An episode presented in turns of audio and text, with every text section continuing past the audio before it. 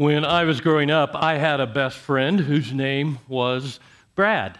Did you have a best friend growing up?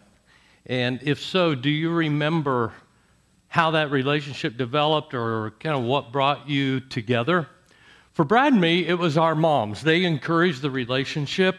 Um, we had a lot of common interests, but I remember um, many times on Sunday after church, his mom would invite me over and we would eat, you know, lunch at their house, and then Brad and I would spend the afternoon playing. And, uh, you know, we'd go outdoors, and we would always get so dirty, filthy, that when we would come back in, I can still remember hearing his mom say, How do you get so dirty?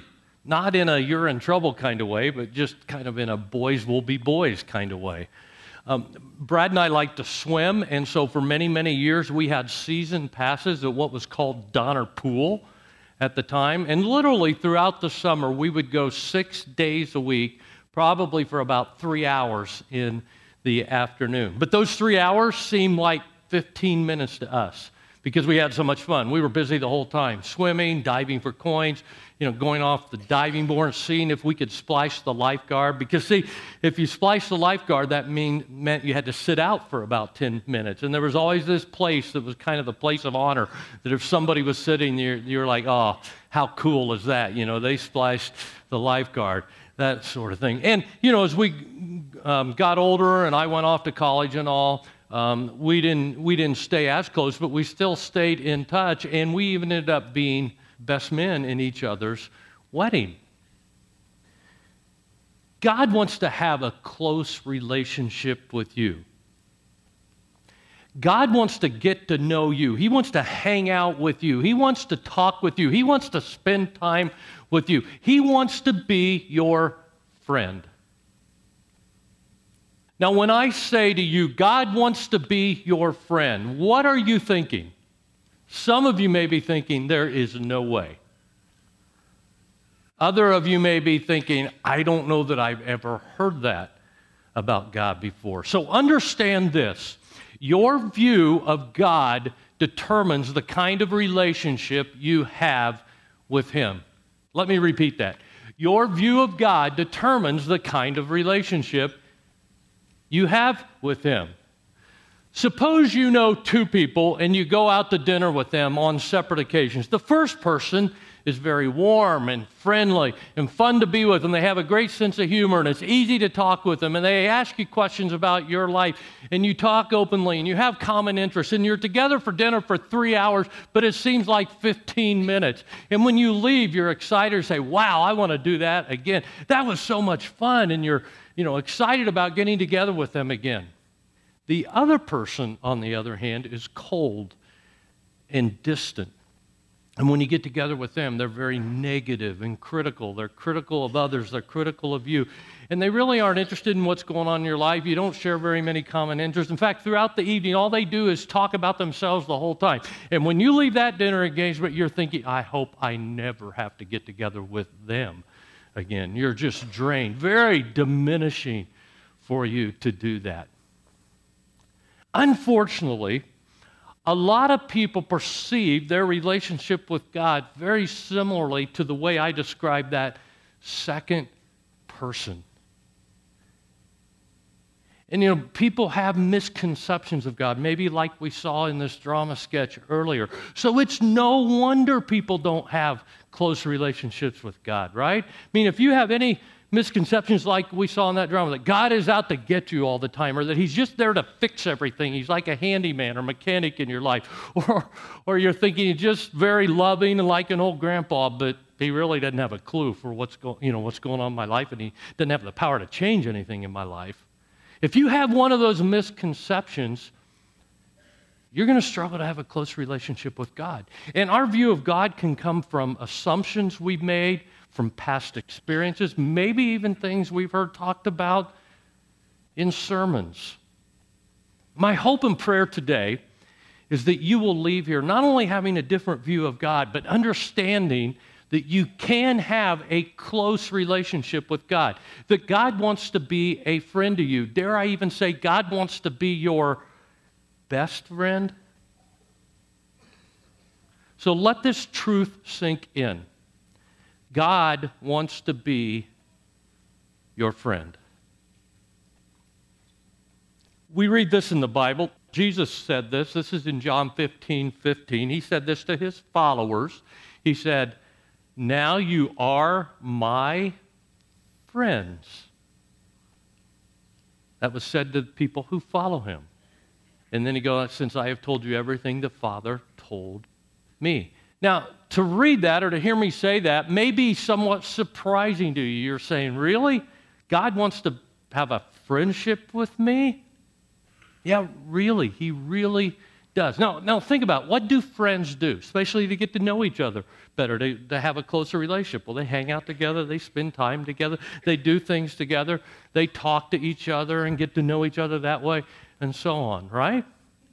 Listen to what Jesus said. These are Jesus' words again in Revelation 3:20. He said this, "Look, I stand at the door and knock. If you will hear my voice and open the door, I will come in and we will share a meal together as friends."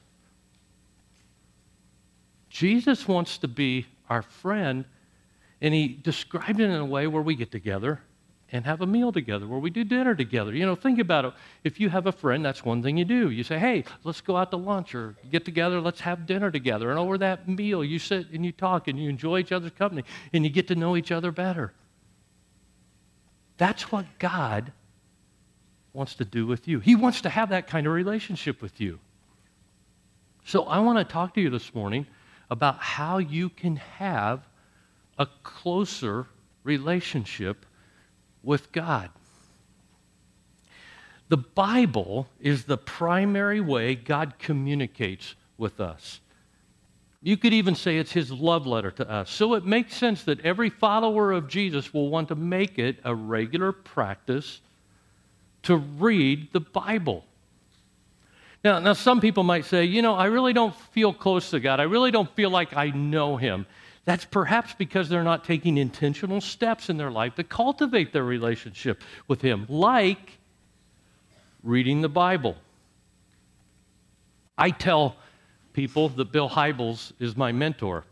He's the pastor of Willow Creek Community Church in Chicago. He's now in his mid to late 60s. Almost 30 years ago, I went to a church leadership conference at Willow Creek where he taught, and it turned my world upside down because I saw what church could be.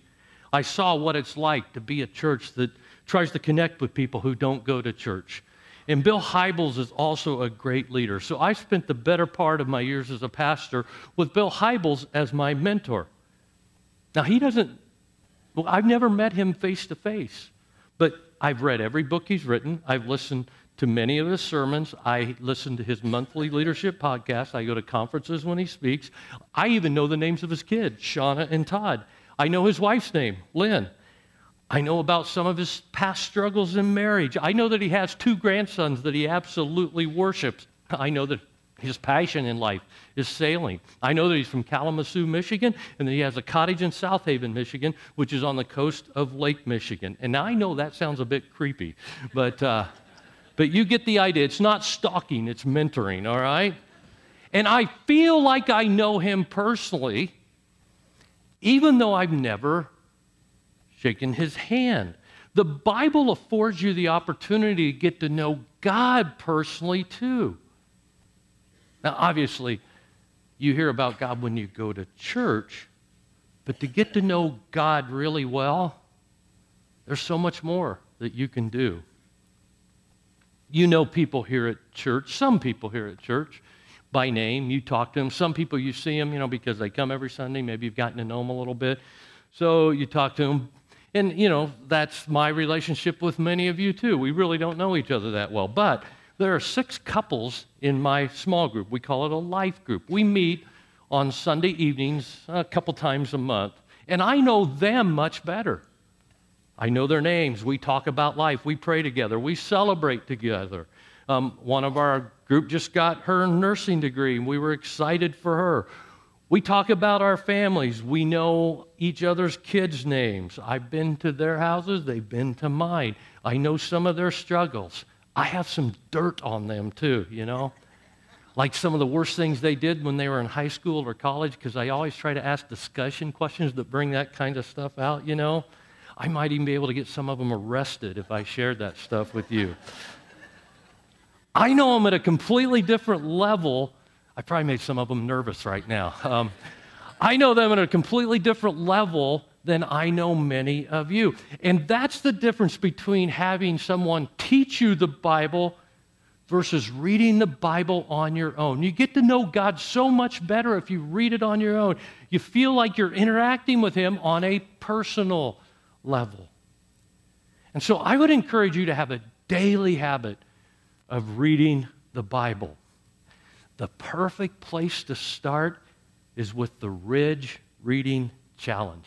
We just started it as a church. It's not too late at all to start.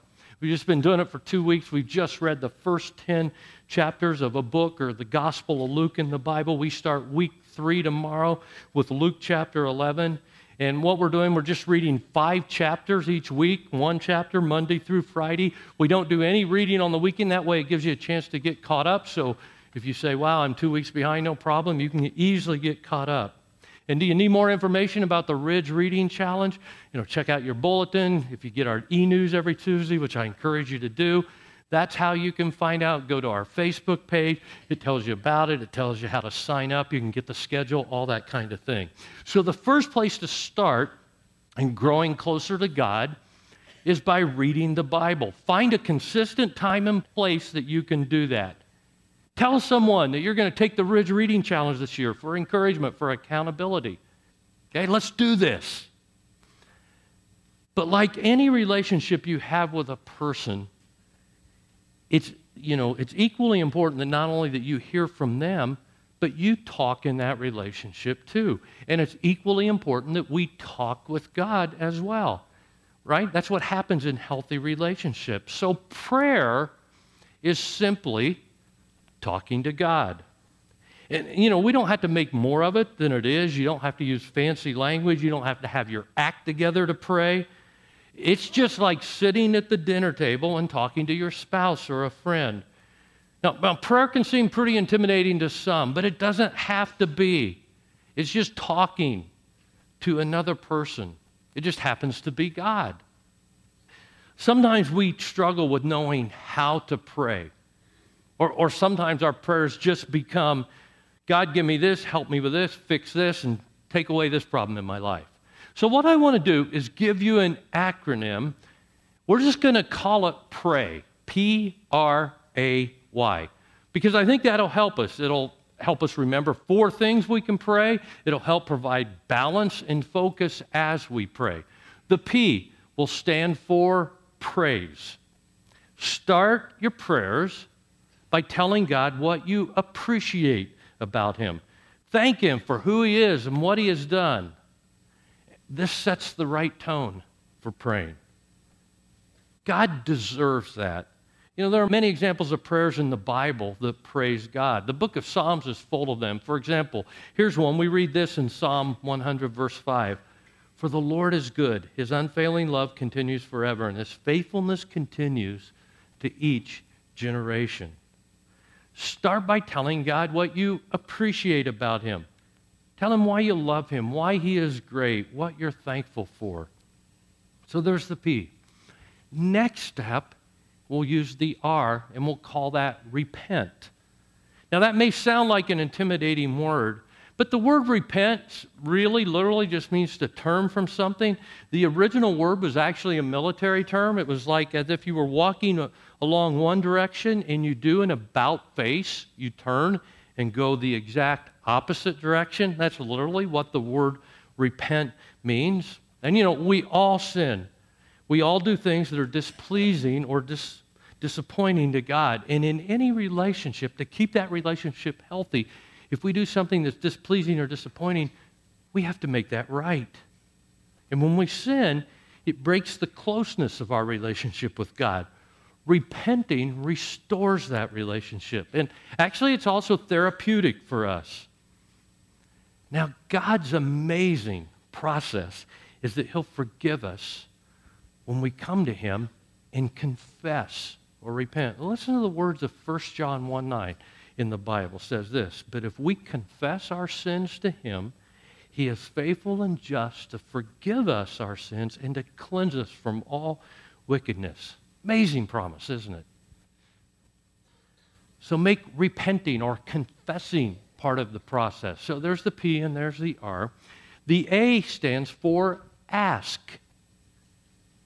Now, this is many times what most of us consider to be our prayers, or this is where we spend the majority, if not all, of our time. We say something like this God, I want this, I need this, fix this, and change that. Get me out of this situation. Now, there's nothing wrong with asking God. Just understand that prayer is so much more than that. Prayer is about developing a relationship, a close relationship with someone, with God. Can, you imagine a relationship where one person, where all one person ever did was to say to the other person, I need you to do this for me. I need you to fix this problem. I need you to change these circumstances. That relationship wouldn't last very long, would it? And God isn't just our maintenance man or our handyman taking orders from us to fix what we think is wrong in our lives. Prayer is about developing a close relationship with God, just like you would with a friend. And, and I, again, that's why I think this acronym PRAY, P R A Y, is so important because it keeps our prayers in balance and proper perspective. Now, having said that, God does want us to come to Him with our request. The Bible clearly tells us to do this. One of my go to verses in the Bible is Philippians 4 6 and 7 that says this Don't worry about anything. Instead, pray about everything. Tell God what you need and thank Him for all He has done. Then you will experience God's peace, which exceeds anything we can understand. His peace will guard your hearts and minds as you live in Christ Jesus. Well, then there's one more letter the Y. P R A and the Y. The Y stands for yield. End your prayers with something like this. It's kind of a surrender, in other words. Say something like this God, I want your will for my life. I'm not using my prayers to try to manipulate you into getting what I want. Rather than change my circumstances, if you want me to learn from what I'm going through, I'm okay with that. My life is yours. You control it, not me. I want to live the next 24 hours like you want me to live them. So I completely surrender my life to you. That's what it means to yield. I'm amazed how that changes my day or my perspective or my attitude if I will end my prayers by yielding my will to God's. You know, that's the way Jesus prayed. Here's his prayer in Luke 22 42, and this is right before he was going to go to the cross to die for us. Here's what he said Father, if you are willing, please take this cup of suffering away from me. But then he adds, Yet I want your will to be done, not mine honestly, if you've never done this where you've spent, say, time reading the Bible and praying for 10 to 15 minutes out of your day, I would encourage you to do this. And, and by the way, that's all the time you need if you're going to do the Ridge Reading Challenge, because you can read those chapters from the Bible probably in five to 10 minutes. Um, find a time that works for you. Maybe it's first thing in the morning. Maybe it's your lunch hour. Maybe it's in the evening. Maybe it's on a break at work. Maybe it's right before you go to bed. I have a friend who intentionally goes to work 15 minutes early every day, and then he parks his car in the parking lot and does this. And he tells me it gives him such a much better perspective at work that day. And by the way, if you have time, you may even want to schedule in say an extra three minutes just to be quiet and reflect on what you've read in the Bible or what you've prayed about. And in those three minutes, God can calm your soul. He can put thoughts in your heads, which you can use throughout the day. It will help reinforce what you've been reading. That could also be a time to yield or surrender, that last step we mentioned.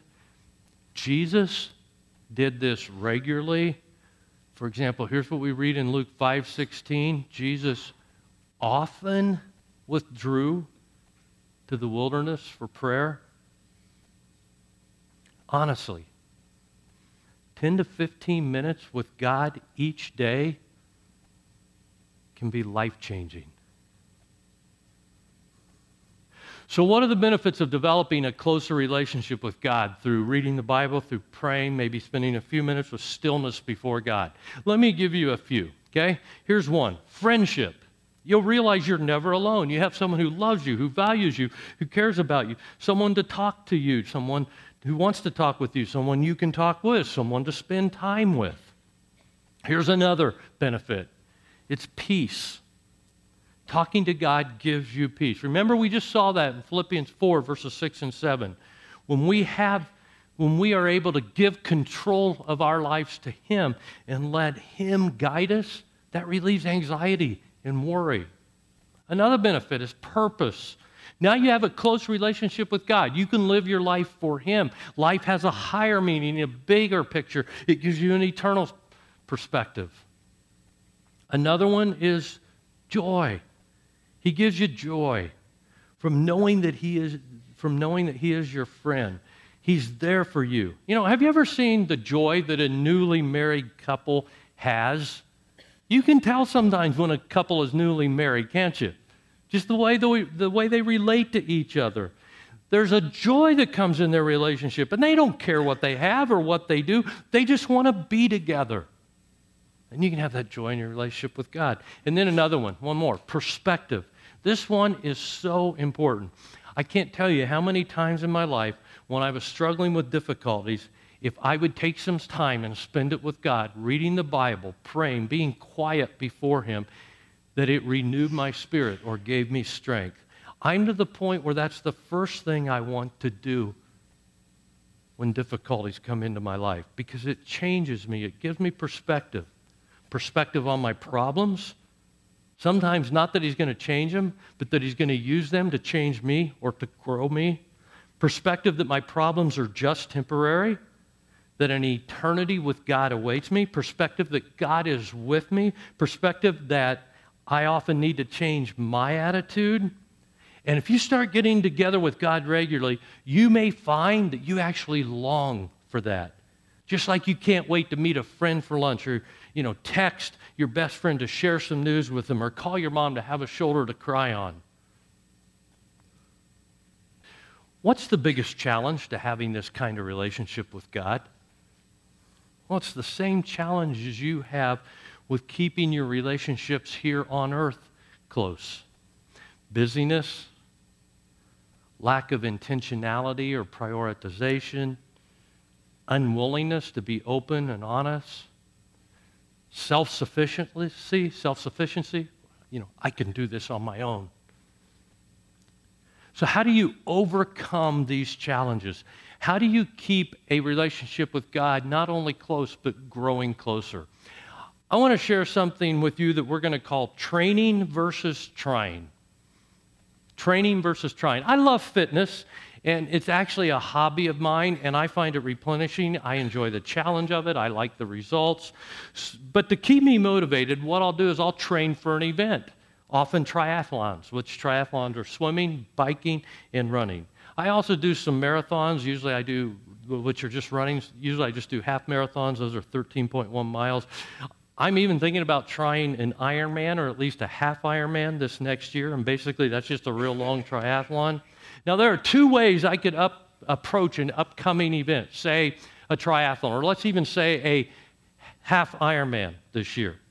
I can either try really hard or I can train. To try, maybe I'll go out and do a little swimming or leisurely bike or maybe run a little bit beforehand. But basically, what that means is I show up the day of the event and I try really hard. So in a half Ironman, you swim 1.2 miles, then you bike 56 miles, then you run 13.1 miles. How far am I going to get if I try really hard? I'm not even going to get through the 1.2 mile swim, am I? Either they're going to be pulling me out of the water or I'm going to drown, one of the two. It doesn't matter how much effort I put into it on that day and how hard I try. If I haven't trained, I'm sunk, no pun intended. Trying is great and well intentioned, but it doesn't bring results. In fact, trying often leads to frustration if it's not accompanied by training. However, here's how training works about six to eight months before a half Ironman, I'll start a training plan. I'll set up a schedule for myself where I'll swim, I'll bike, and I'll run six days per week. I probably won't do all three on any given day, but more than likely I'll do two of the three on most days. And then as I get closer to the event and build to that event, I'll increase my training, I'll increase my mileage, I'll have some recovery weeks in there too, I'll pay attention to nutrition. And by sticking to a schedule and training, it's at that point that I'm able to do it. Trying won't get me there, training will.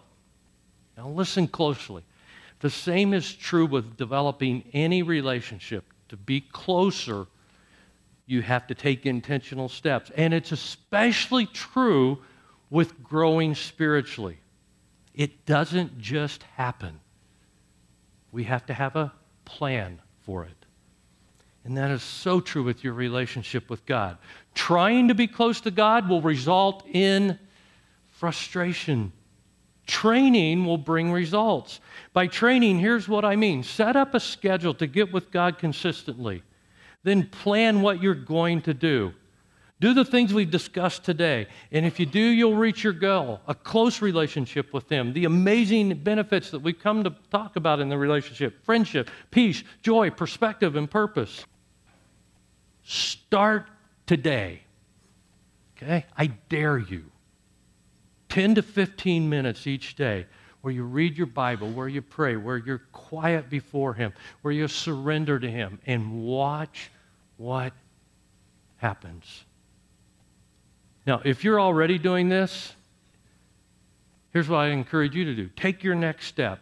There are several resources I've listed at the bottom of your message notes today that allow all of us to take our next steps. And if you're already doing some of this, some of those resources I listed are great in helping you move along in your relationship with God, in, in your training. But if you're not doing anything, there are some resources there at the bottom, and they're, they're listed that way that will be helpful to you as well. I want to leave you with a question What is your next step? And I encourage you to take it.